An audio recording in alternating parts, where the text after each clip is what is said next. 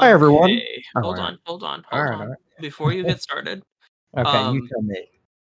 I'll do a, a three, two, one, and then a pause, and you can do whatever. Um, I don't remember what I was going to ask now. So it doesn't matter. We'll start mm. in three, two, one. Hi, everyone, and welcome to Pastrami Law Melt, making the law easy to digest since twenty twenty-two. My name is Brian Pastore, and I'm a trial lawyer in Southern California. During this podcast, we're going to talk about the top ten, meaning I, we're actually doing the second part of the top ten biggest cases of twenty twenty-one. Also, since I am a lawyer, I should probably put in the standard legal disclaimer that nothing in this podcast should be construed as legal advice. This is all meant to be educational, so if you think that you do need legal advice, make sure that you consult an attorney who is licensed to practice in your area. So with all that being said, today I'm here with my friend and former coworker, Dan Short, and we're going to get started on the second half of the top ten cases of twenty twenty-one. So with that, hey Dan, how's it going? Uh, it's going okay. I just drove back from Pennsylvania to Florida, so it's been a it's been a weekend. Yeah, I heard your congratulations to your brother. I know he got married, and I heard it all went well, so that's good to hear. Yeah, it was a lot of fun, but it was a lot of travel, so it's good yeah. to be home. Yeah, fair enough. Well, so what we're going to do, um, I know I had mentioned when we were doing the top five cases that the sixth, seventh, and eighth, eighth case were all going to be related to brain injury cases. And as I mentioned before, brain injuries are one of, if not the biggest area of law that I practice in. And there, it's a growing area of law. It's a very large area of law. And it's not at all surprising to see brain injury cases in the top ten list. Um, but each of these brain injury cases in the top ten list are actually kind of interesting. Um, and depressing. And, and a little depressing. Uh, anytime, it's very hard to be upbeat and excited about a brain injury case. But the outcome was very good for the plaintiffs. So again, it's this is kind of the natural order of the law is whenever you're in litigation, it means something went wrong for somebody. And if there's a big dollar amount tied to a brain injury, usually, and by usually, I mean every time, it means there's at least somebody who got really badly hurt. Um, so with that being said, uh, let's talk about the sixth biggest case. This was Green v. Driz. And Green v. Driz was a seventy-two point six million dollars verdict. And I was, yeah, and I was trying to do the math. I think it actually might be closer to eighty million dollars. Um, one of the tricks with this is uh, uh, this is a case where there are multiple defendants and multiple plaintiffs. So it looks like when people are reporting the numbers, you get one law firm who represents a couple of the plaintiffs who got a huge amount of money. And then um, another law firm representing another plaintiff who also seemed like they did pretty well from a monetary perspective. Um, to give you a little bit of a big picture on what this case was about. So this is a case that actually is kind of interesting in its facts. So the Driz brothers um, and a family friend, uh, they were out celebrating the sixtieth birthday of, I believe, two of the brothers. And the Driz brothers or the Driz family, they're a rich family that are um, at least these individuals were up in the Los Angeles area, and they are former co-owners. Two of them are former co- co-owners of eleven Blaze Pizza franchises. Uh, one of them dates Christina Schwarzenegger. So this is a wealthy, well-to-do family. And these uh, four defendants, so um, I believe it was three members of the, the Driz family and a family friend, they were out at a restaurant celebrating this birthday, and they got into an argument with initially with the valet, who I, if I could try to make out what happened in the case, it looks like he didn't return their car fast enough to them. You know, really big problems that people need to get upset about. Oh, yeah, especially um, in California. Yeah, yeah. God forbid you're in L A and you might not get your car fast enough to be able to get back in that L A traffic. Yeah, to go sit on the parking lot. Yeah. Yeah. So, but still they were outraged. They got, an, they got an argument with him. And apparently a T M Z photographer was taking their photos, and they started beating up the photographer. So the Driz really? family started T M Z. Beating up. Yeah. yeah. I don't so know. I'm, I'm a, sorry. I see this as just like some old dudes like beating on a guy with a better haircut than I have as he's trying to take pictures of it. Well, had it simply been a, you know, paparazzi, you know, push him down or something situation, that would have been one thing. But what happened was the uh, there was two siblings, the Green, we'll just I'll just call them the Green brother and the Green sister. They're the Greens, and a friend um, whose name was Findle. The three of them, uh, they overheard the valet and the screaming towards the valet. And then they saw the T M Z photographer getting beaten up outside of this restaurant. And I came over to help and to say, hey, break it up. So they're trying to be good Samaritans and end the fight. And immediately the Driz family and their friend started wailing on the three of them. And all three of them were diagnosed with brain injuries as a result. Uh, the sister, who was a former model, had her skull broken open. The brother wow. had spine. Yeah, it was bad. Brother had spine injury as well as um, he needed uh, intestinal surgery. They they ruptured part of his intestines. Um, and then also a brain injury for uh, Mister Findle, their friend. So what were they using to beat these people up with? They're, they're in their sixties, you said? Uh, two of them were. I believe one of them was also oh. a younger brother or son. Oh. Um, but yeah, it's basically, here's the thing. And this happens a lot with brain injury cases. People don't really appreciate how much damage can be done by slamming somebody's head into the concrete once or twice. Yeah. Armed with the um, concrete or armed with the sidewalk or whatever it is. Exactly. And a, a, a few foot stomps, a few swift kicks to the head. Um, I mean, they cracked open uh, one of their skulls. So it's not, this was, this you you can break open a skull easier than I think a lot of people realize. Um, usually doesn't happen from one punch, but you know, this isn't the movies where somebody punches somebody in the face and they bounce back and get back in one second. These were many, many blows to the heads, uh, to the head of all three of them. And one of the, the, the sister was the one who got the broken skull. And as a result of this, um, you'd think these were, uh, very well-to-do individuals, so you'd think they would have settled the case, right? But they did, yeah. That they they messed up. I also should point out there were criminal charges, but because criminal has a higher, um, you know, higher burden of proof, it's uh, guilty beyond a reasonable doubt, and it, it's tough to prosecute rich people.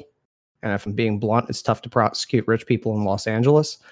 Uh, they ended up getting basically slap on the wrist. Uh, I think it was, I looked it up. It's something like forty-five days jail time, like basically nothing. But for the civil lawsuit, uh, what happened was they had a lawyer uh, who was trying to defend them. And then ultimately their lawyer left. Their lawyer asked to be uh, excused. And usually when that happens, it means that something's going on where either the clients that they have are not liking the advice that they're receiving, which is was probably you need to settle because you severely injured these people, or you need to give me money so that I can mount a defense so that we can actually fight at, at court, or you keep lying to me and you're putting me in an impossible position. Um, these are the kind, I, unfortunately, I hate to say it, but I've had a lot of cases like that.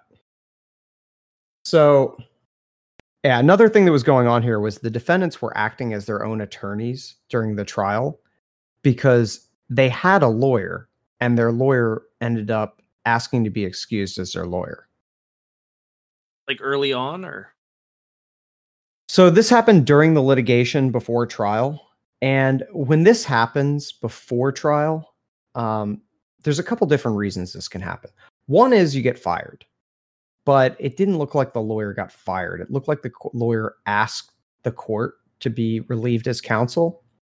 Um, it's if that's the case, then usually what it is, is the lawyer is giving advice that their client doesn't want to hear, or their client is asking the lawyer to do something immoral, um, or, and this is very possible, the lawyer was getting paid and isn't getting paid anymore.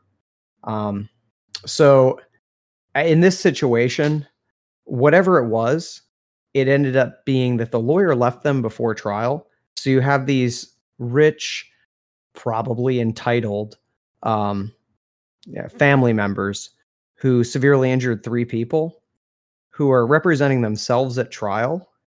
And that's about the dumbest thing you can possibly do when you're getting sued, is try to represent yourself on defense.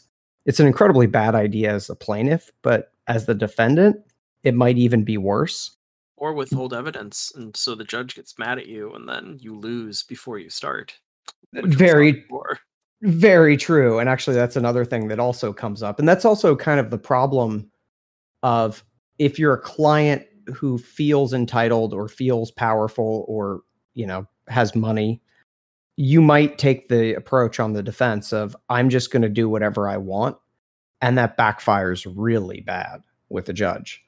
Um, but here, what really messed them up was, since they had no lawyer to prepare them for the trial. So there's something a lot of people had no idea what to do, did they? They had no clue. They had so a lot of people don't realize that it's not trial is not like a high school play where you just kind of throw it together as you expect. And by the way, no offense to high school plays. I know they're productions, but it's the kind of thing where you have to make sure that you submit everything properly and that you identify everything that needs to be identified of what evidence is going to come in, or the jury never hears it. And this is a major problem. And this is a theme we've already seen before, where what you see on T V might not be what the jury saw, because the jury sees the evidence. And if you don't know how to get the evidence into the case, you're going to have a really, matter. yeah, it's basically the, the jury ends up having one set of evidence that is from one side, and then nothing from the other. And then they're told to weigh the evidence, and all of the weight is on one side of the scale. So, yeah. So this was a situation um, where what ended up happening was the plaintiffs brought in about half a dozen to a dozen um, doctors, oh, because there were, just to be clear, there were three plaintiffs. So you have, for two different plaintiffs, and also um, for the other plaintiff, actually, uh, the third plaintiff, Mister Findle, had their own counsel.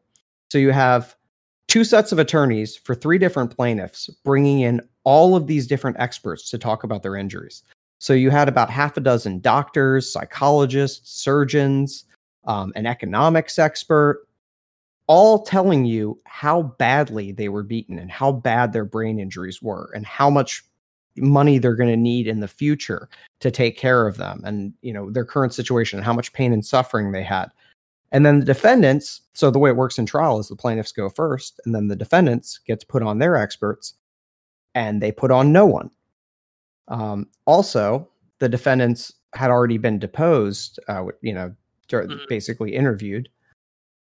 And during the discovery phase, um, they gave information that they had to admit at trial was a lie.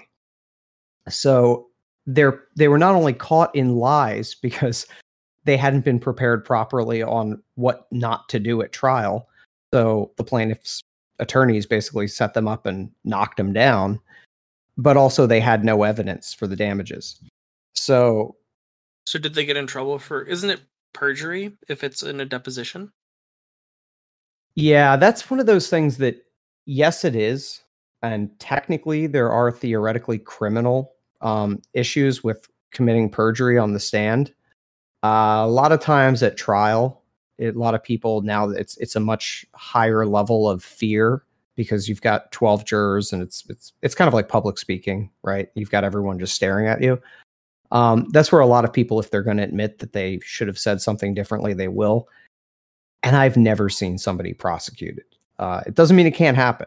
I've, and it probably has, but I've never seen it happen. So, you know, and, and the thing is, these plaintiffs' attorneys, ethically, they can't threaten to prosecute, um, and at least not in exchange for money.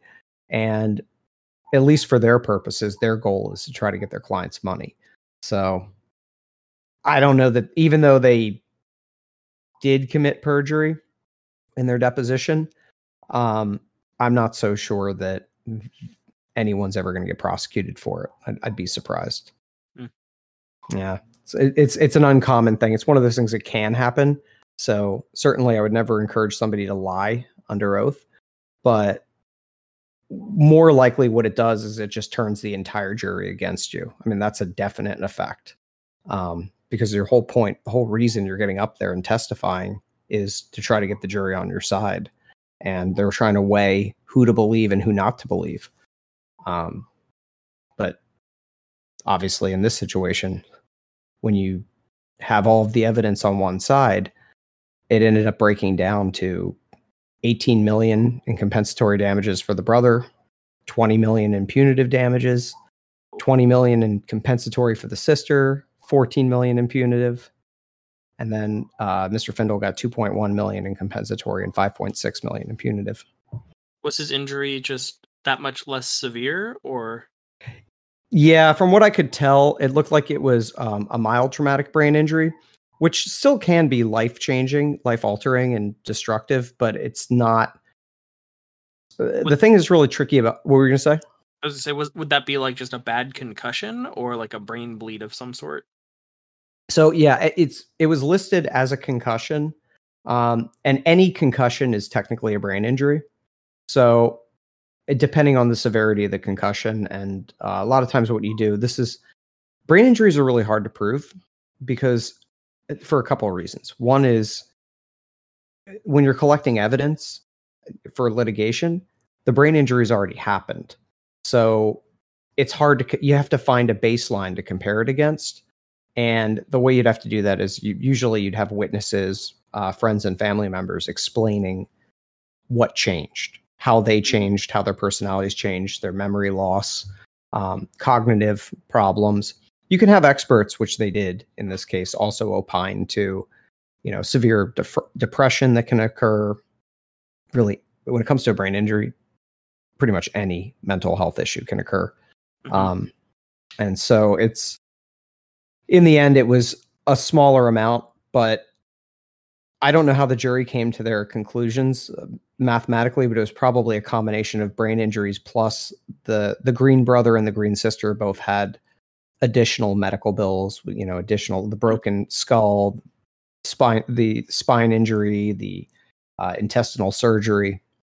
All of these probably led to a bigger number. Um, it's also Mister Findle also had a different attorney.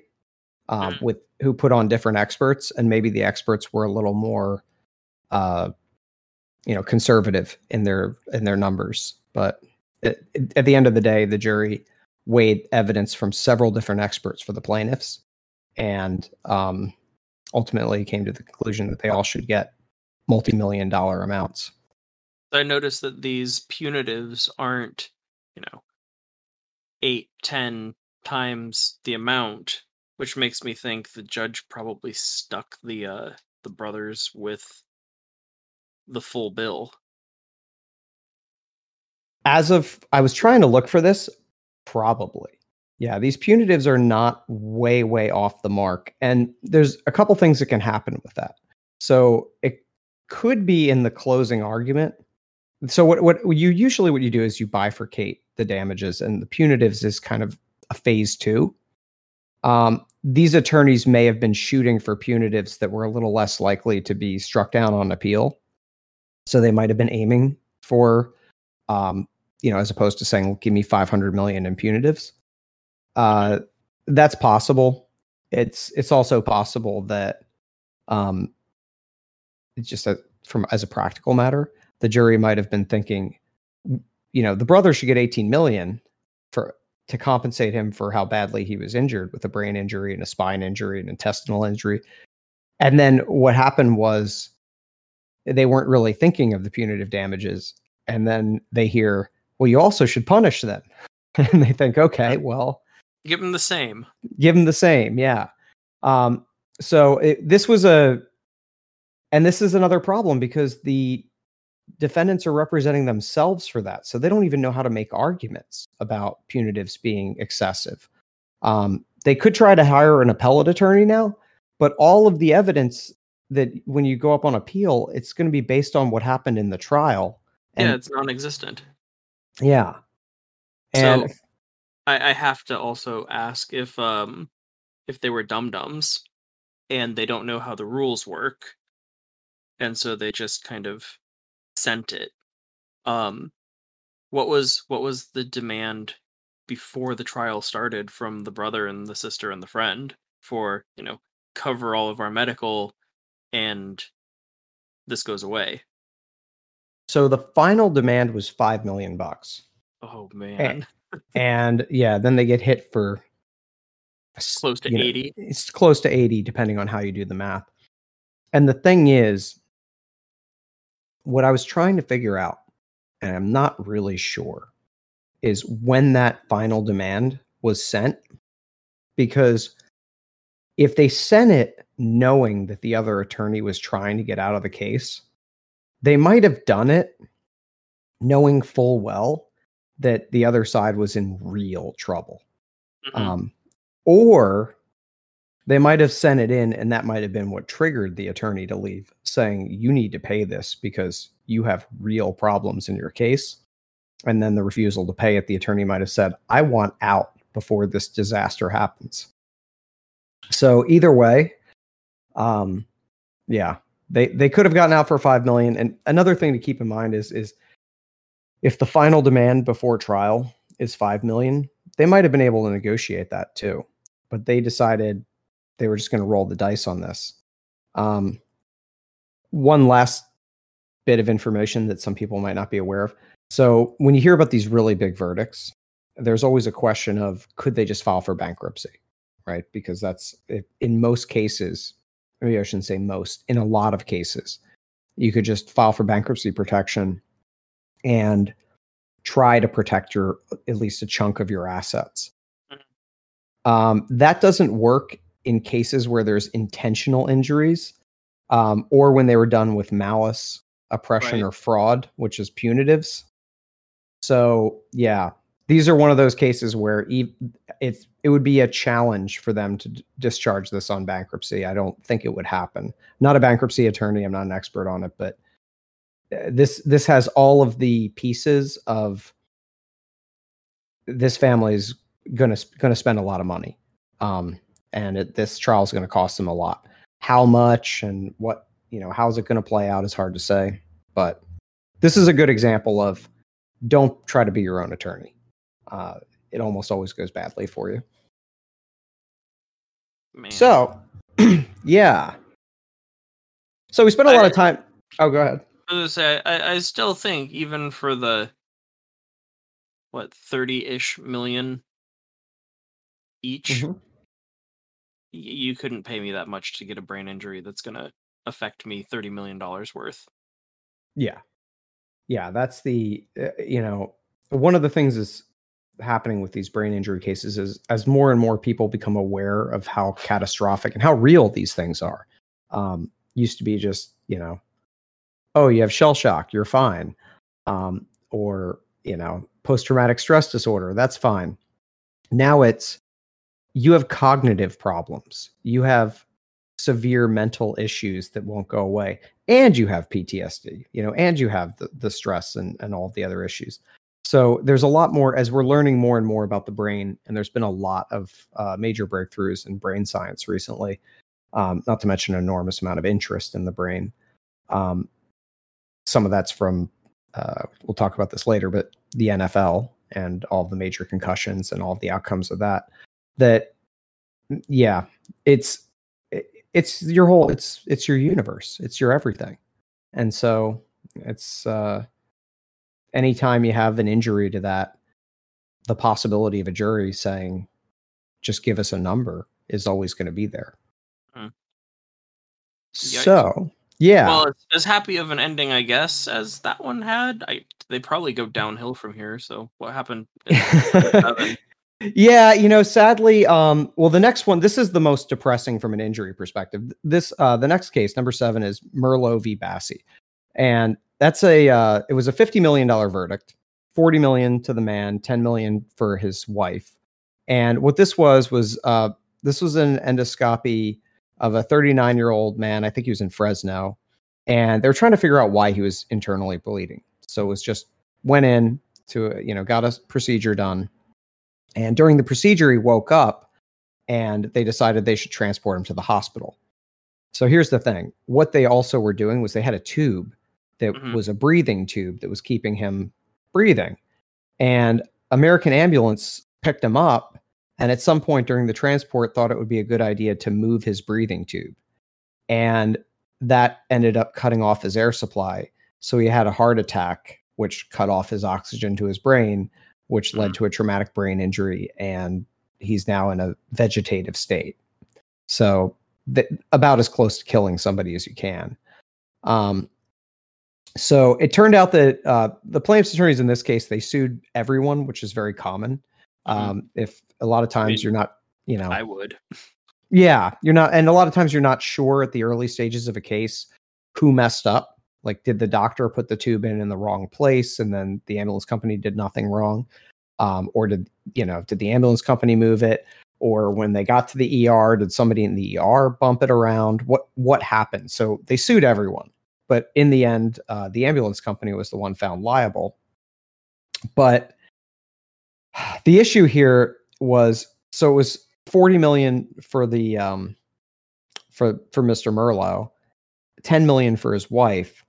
But because American Ambulance was, uh, deemed by the judge to be uh, engaged in medicine, practice of medicine. There's one form of tort reform in California is MICRA, which is the statute that limits your uh, your non-economic, your pain and suffering damages to two hundred fifty thousand dollars. So what that means is, is if you were severely injured and your medical bills for today and for the rest of your life are going to be millions and millions of dollars, that you can still get, because that's to, that's necessary for you to survive. But if you have pain and suffering, you can't get more than two hundred fifty grand. So that cut this the man's um, fifty million down to seventeen million uh, because a lot of the money that he was going to get was for pain and suffering, and the judge said it was found it to be excessive on the fifty million and cut his pain and suffering down. And then the wife went from ten million to two hundred fifty grand because all of her damages were pain and suffering. So she only gets two hundred fifty thousand for losing her husband, basically. Um, and that's unfortunately just a reality in California. They did. I, I should probably mention. So the MICRA statute was uh, it's been around for a long time. They are they just recently changed it. So It, it used to be two hundred fifty thousand dollars for pain and suffering was the cap. Uh, they've moved it to three hundred fifty thousand dollars. I think it starts, I, I, I'm not positive on this, but I think it's next year. And then it's going to be increased every year to seven hundred fifty thousand dollars. Uh, unless you die, and then it can be increased all the way up to a million. So over time, it will become a little bit better. But I think what people don't realize is they like the idea of protecting nurses and doctors and hospitals from big jury verdicts in theory. And then when you tell them, look, this doctor messed up and now they're paralyzed from the neck down and the only money they get for their pain and suffering is two hundred fifty grand. That was, there was a lot of um, discussion and debate on whether or not we needed. Hold on one second. Pause. My dog is shaking and flipping out because I have chicken that I'm not giving him. Important pause. Yeah, he's going to make a lot of noise. We should leave this in. Yeah, no, we'll, we'll take it out because he's going to be a pain in the ass. But if you want to talk about MICRA at all, you can ask me a question about it. Um, well, it's I I have a question, but it's not about MICRA yet. Okay, what's your question? I'm I'm just I'm eating, so we might as well just you could you could squeeze it in.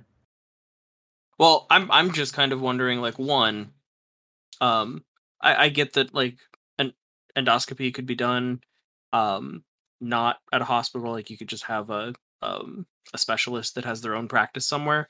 Mm-hmm. But if the dude's internally bleeding, I would think he's at like some sort of um, urgent care slash remote E R that's going to be linked to a hospital system mm-hmm. for that, for that type of procedure. And if that's happening anyway, why do you have a third party ambulance moving a patient from a hospital to a hospital?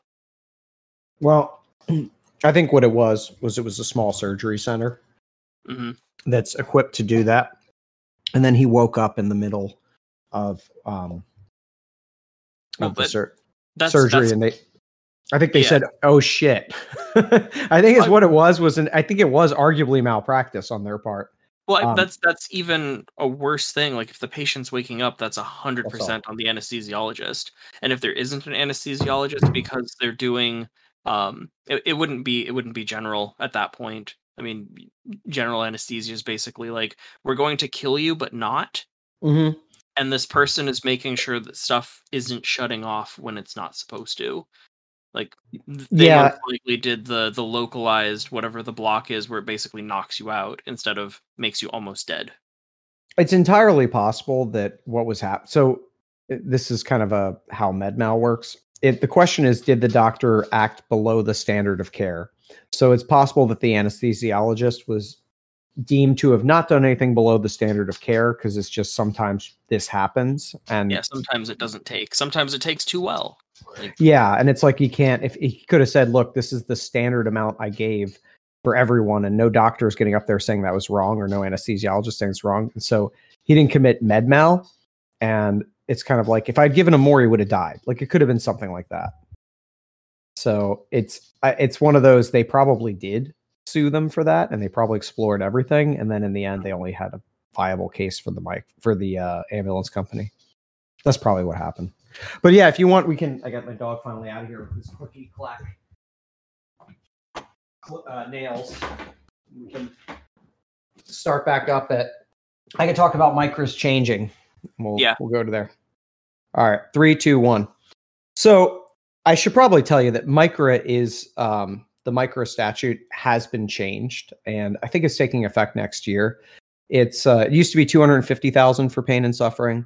Now it's going to be three hundred fifty thousand dollars for pain and suffering. That'll be increased to, over the next ten years, um, up to seven hundred fifty thousand dollars. And, and that's unless you die. For death, I think it's going to go up to a million over the next ten years. And then they'll adjust for inflation. So it will go up for the statute. But one thing I always tell people to keep in mind is if somebody dies and a doctor has been found to be liable, it's kind of hard to say that your pain and suffering is capped at a million when you lost a family member, or if somebody's paralyzed from the neck down, and to say the most you can get for this is three hundred fifty thousand dollars or four hundred thousand dollars. So anyway. I mean, at least it's adjusted for inflation. Moving on, because this was probably... When did when did MICRA happen? I mean, how long has it been? Uh, I forget the exact year. At two fifty. I, we're, we're talking something like the seventies. I'd have to double yeah. check on that, but it's been around for a long time. And it, it, I know it was around at a time when the dollar amount probably sounded good. People mm-hmm. thought, yeah, sure, let's lock it in. And now you think paralyzed from gas the... is a nickel, and yeah, yeah, exactly. Um, so that's that was something that was it was long overdue for a change. I believe what was happening, and I admittedly, I wasn't really following this too carefully. I have a handful of friends who do medical malpractice and would know this like the back of their hand.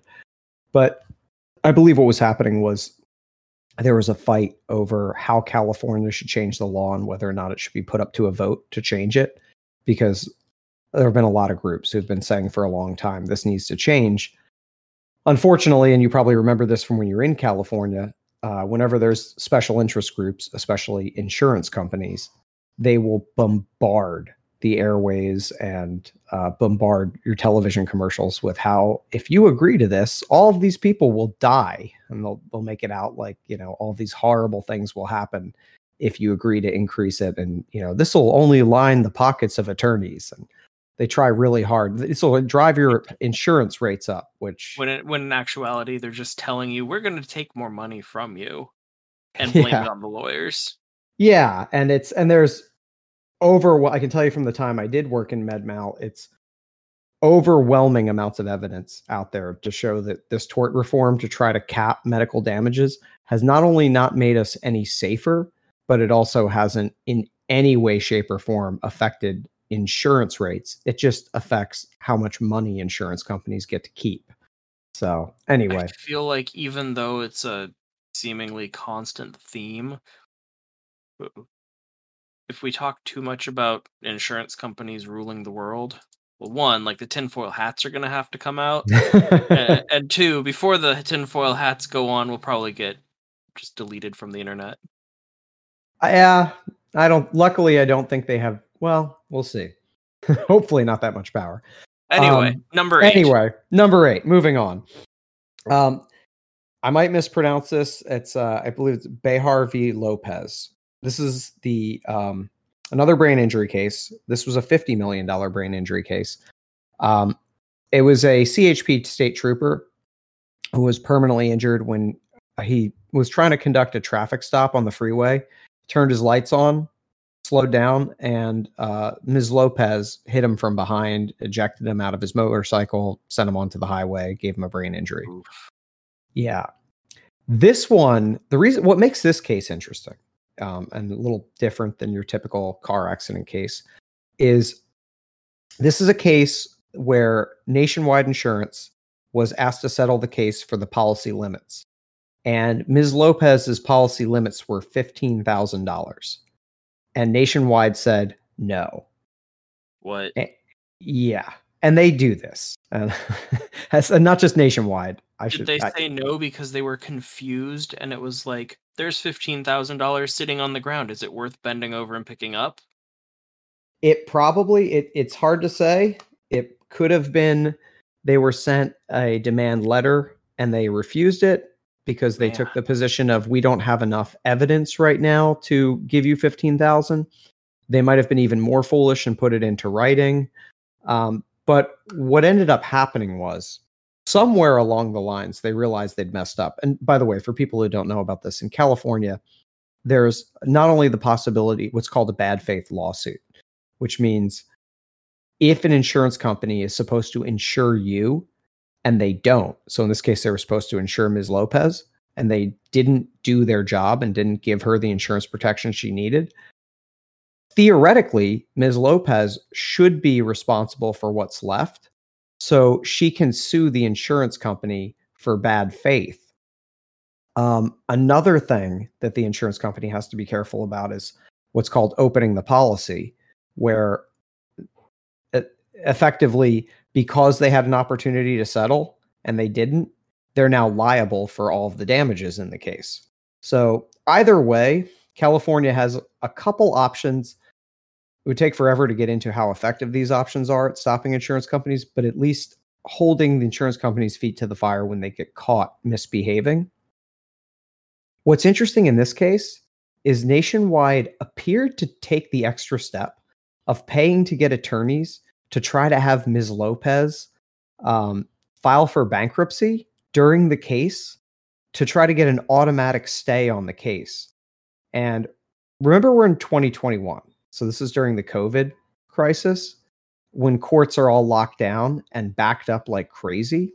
And this is in Los Angeles, where anyone who's ever been to the Stanley Mosk Courthouse in Los Angeles knows they're a little backed up already. So it looked like Nationwide was doing everything they could to push this case off. And it ended up not working in the bankruptcy court. Uh, the bankruptcy court said that's that uh, it was they didn't find it to be bad faith, but they found it to be inappropriate. Uh, it did go to trial. And rather than settling in the beginning for fifteen thousand dollars, uh, they got hit for fifty million dollars. Um, so this is very much a... So because they refused the policy, they're they're liable for the whole thing?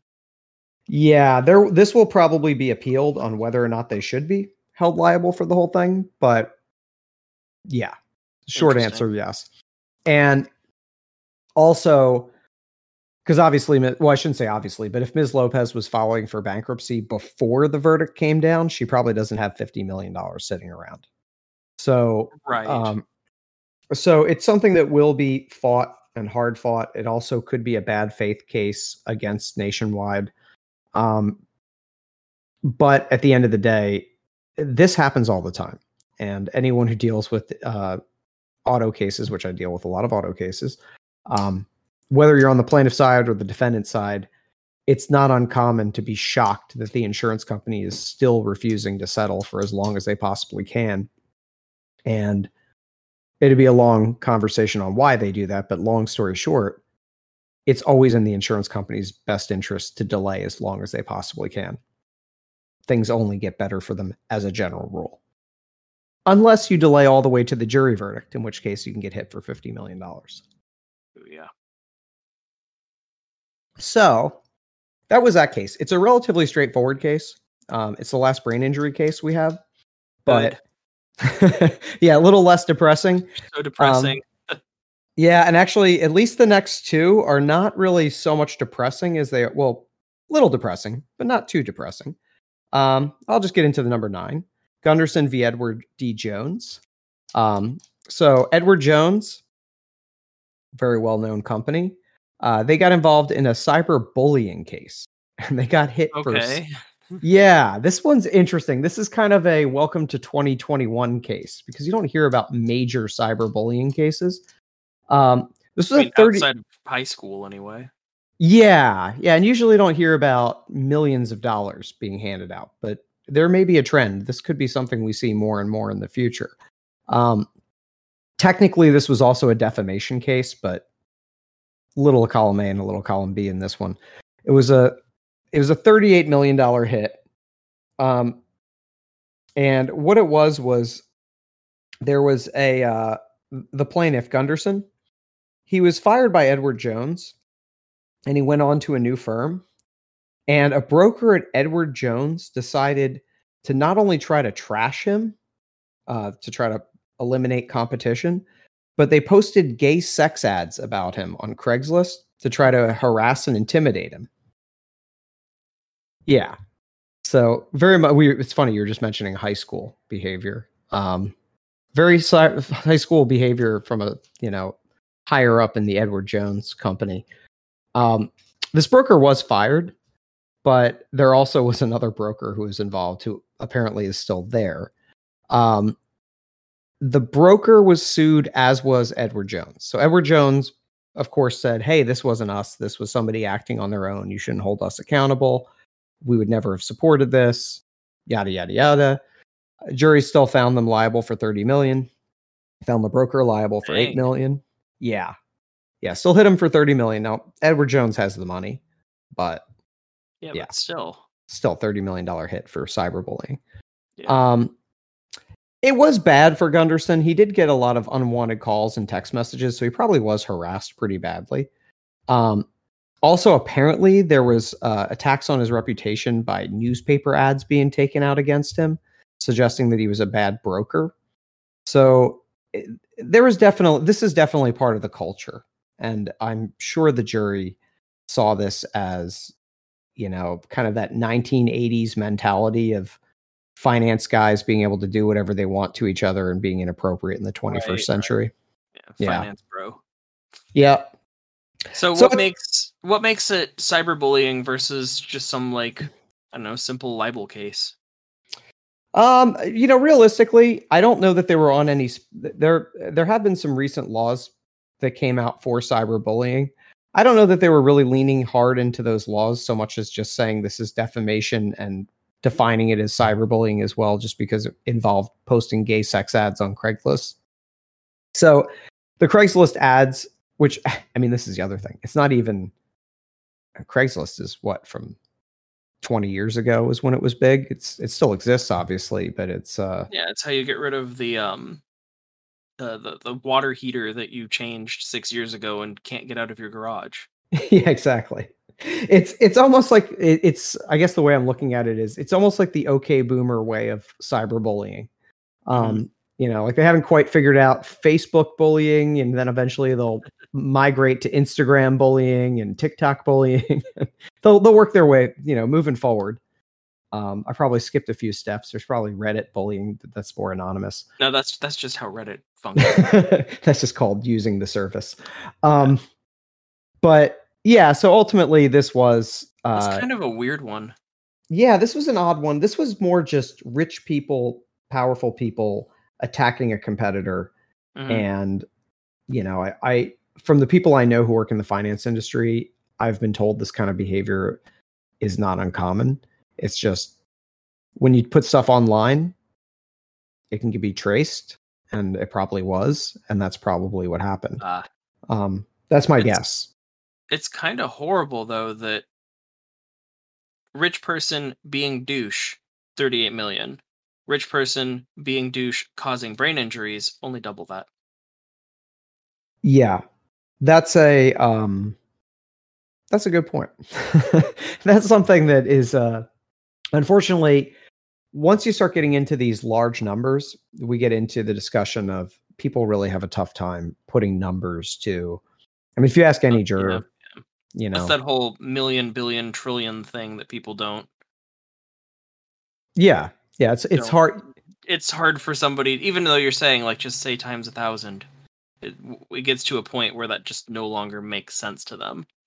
Yeah, it's you can tell somebody.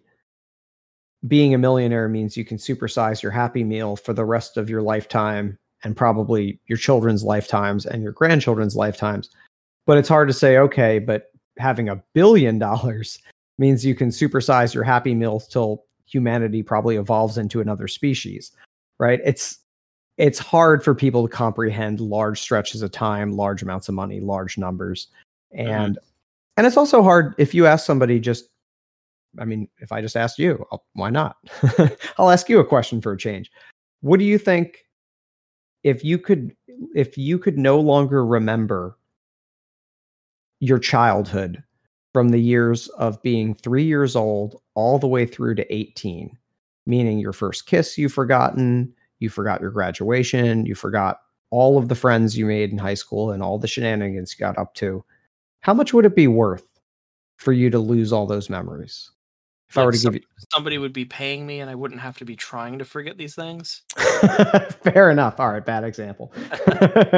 no, but but yeah, seriously, but seriously, that's, in that's all seriousness, it, you can't put a number on it. I mean, yeah. And if you do, there's there's probably some sociopathy going on where you you are living too much in the now. Yeah, it's it's a very hard. And of course, we're not even talking about future money, right? Because if we shift the conversation and we start talking about ten million dollars today, what's ten million dollars today going to be worth in thirty years? Because a lot of people are going to still be alive in thirty years. Yeah. So, and you know, if we keep having nine point one percent inflation. Yeah.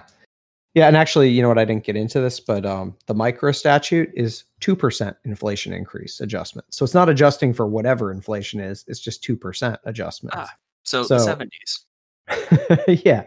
So you, so, and where we hope things will go back to, if that's nah, a longer conversation, but yeah, yeah, it's, so that's the thing is going back to two hundred fifty thousand dollars for pain and suffering.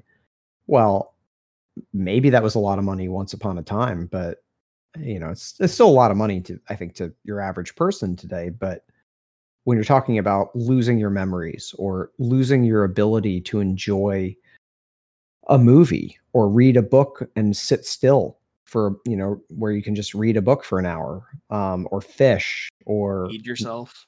Yeah. Feed yeah. yourself.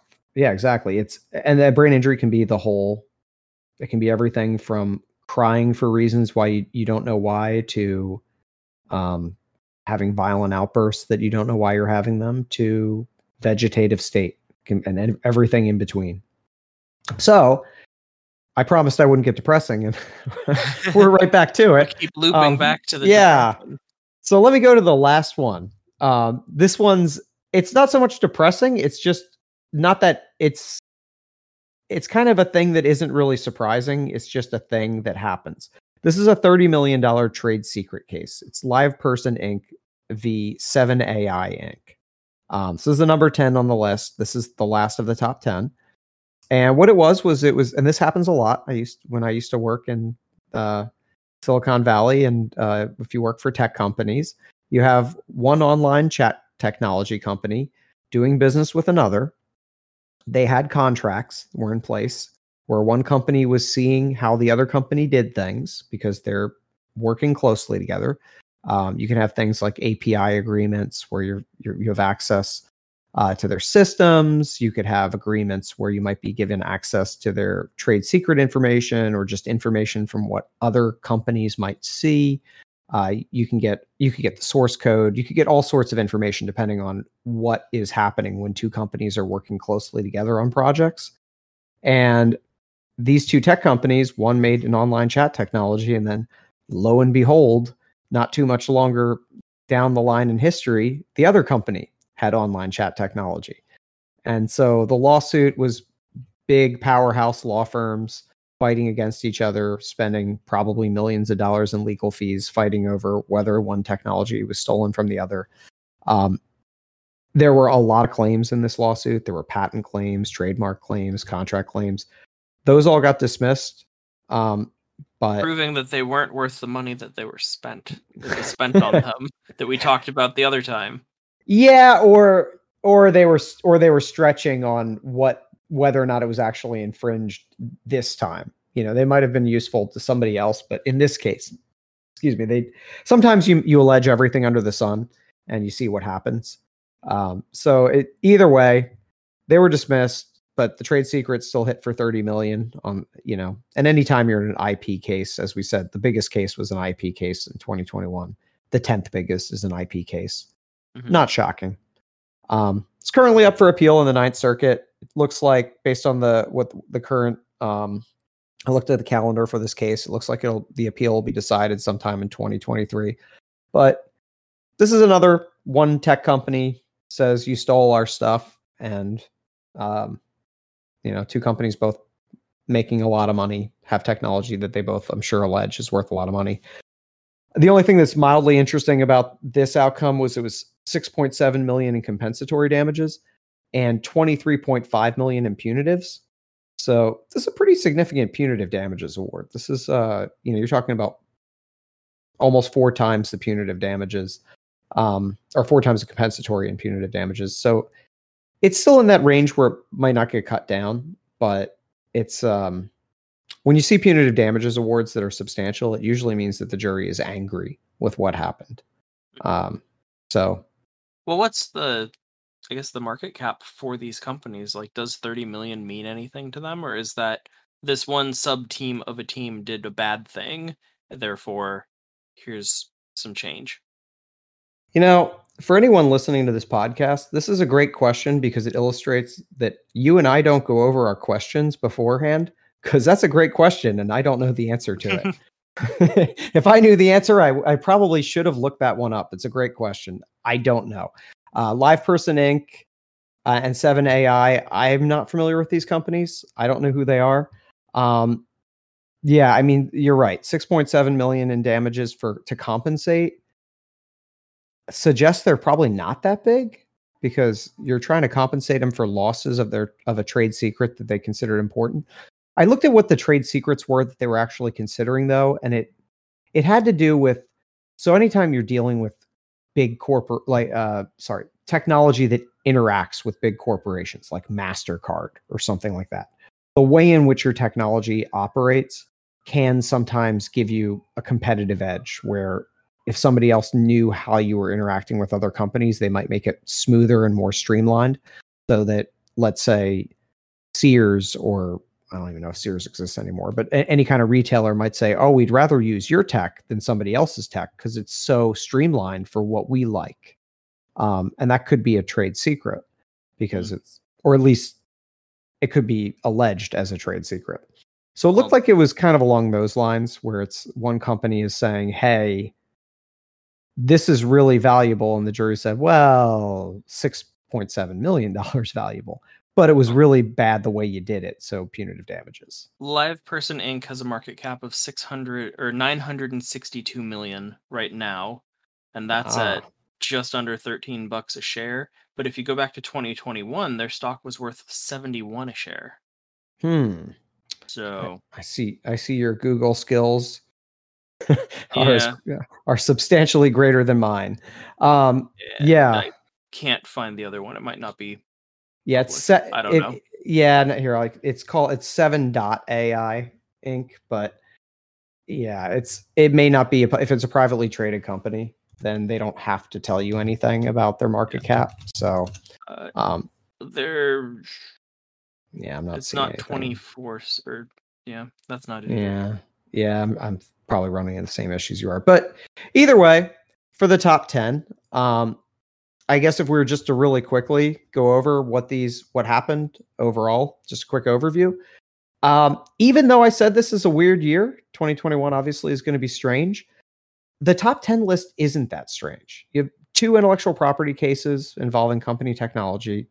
You had one business case invo- involving a loss of oil revenue. Um, you had two employment cases, one of them being sexual harassment that was really bad, and one being racism that was really bad. Um, you had a cyberbullying case. That one's new. I don't usually see that being big verdicts. But then you had four catastrophic injury cases involving brain and spine injuries, and those are extremely common for the big verdicts. So it's an abnormal year in our life, and certainly for the courts, uh, you know, a lot of court backup and a lot of issues in California. But all things being equal, these are kind of typical for big verdicts. Um, and I was originally going to make this a top twenty list, but then we realized that this was going way too long. Um, so I'll just preview what the next ten biggest verdicts would be without going into all of them. Uh, one of them was an employment case. One was a sex- sexual abuse case. And then eight personal injury cases. Two of them asbestos, three wrongful death, one design defect, another brain injury case. And one case I just have to mention because when I was going through it, it caught my eye. Uh, it was a nursing home malpractice case. And it was, I'm going to mispronounce this, but uh, Ledesma et al. v. Mariner Healthcare. It was a thirteen point five million dollars hit. And the reason I got to mention it is because um, the lead trial counsel was Susan Ken Gordon, who went to law school with me. And I didn't know that this happened. Um, this is what happens when you get rid of your Facebook account, which I probably should get back now that I've got a podcast. Um, you miss out on these kinds of things. I didn't know that my very good friend from law school, who I haven't talked to in way too many years now, um, hit one of the top twenty biggest trial verdicts of twenty twenty-one. So very cool, very excited, very proud. Um, not exactly surprising. She was definitely a badass in law school, and you know, it doesn't surprise me she's a badass now, but um, really, really, I, that was something that made me really happy when I saw that. So good for her. And, you know, obviously congratulations to everyone else who got in the top twenty. And yeah, uh, again, not really surprising. Mm-hmm. Uh, I think if we were to have one big takeaway from all of these cases, if you're just saying, well, what's the main thing that ties these all together? Um, it's basically that whenever you have a massive, massive verdict, there's a reason for it. And it's usually a reason that makes a lot of sense once you hear about it. It might be that they didn't turn over evidence, or they tried to be their own attorney, or... Um, Don't make the judge mad at you. Yeah, that's actually maybe even a better way of putting it. And don't make the jury mad at you. Don't put on a case where the jury is just going to be livid. Um, and so... These were, and also I should say, these just just like with the McDonald's coffee case, these are all major, major injuries, either personal injuries where you have people who are very severely hurt, or they're um, cases where big businesses lost millions of dollars um, or lost something core to how they make their money. So it's not really surprising. And if anything, it really should illustrate that for as much as people say, oh, the courts are out of control and these verdicts are out of control, if you look at the biggest verdicts, they all kind of make sense. So with that, um, that's all I got. Anything else you want to say, Dan, before we get call, bring this one to a close? Um, I don't think so. Just the brain stuff is depressing. Yeah, well, like, I'm and, gonna and, need to go and like pet a puppy or something. Yeah, highly recommended. I, as I was doing this podcast, I can tell you my dog kept walking in because I also was eating a chicken sandwich, and that meant that he was, he's always my best fan whenever I have food. And then he lost interest in this podcast the moment that the sandwich was completed.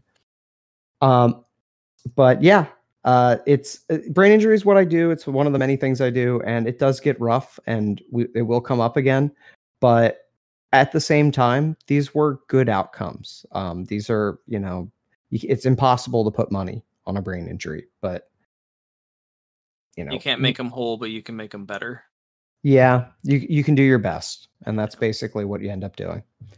So with all that being said, I think this brings us to a close. Thanks everyone for listening, and I look forward to seeing you all in the next one. Bye.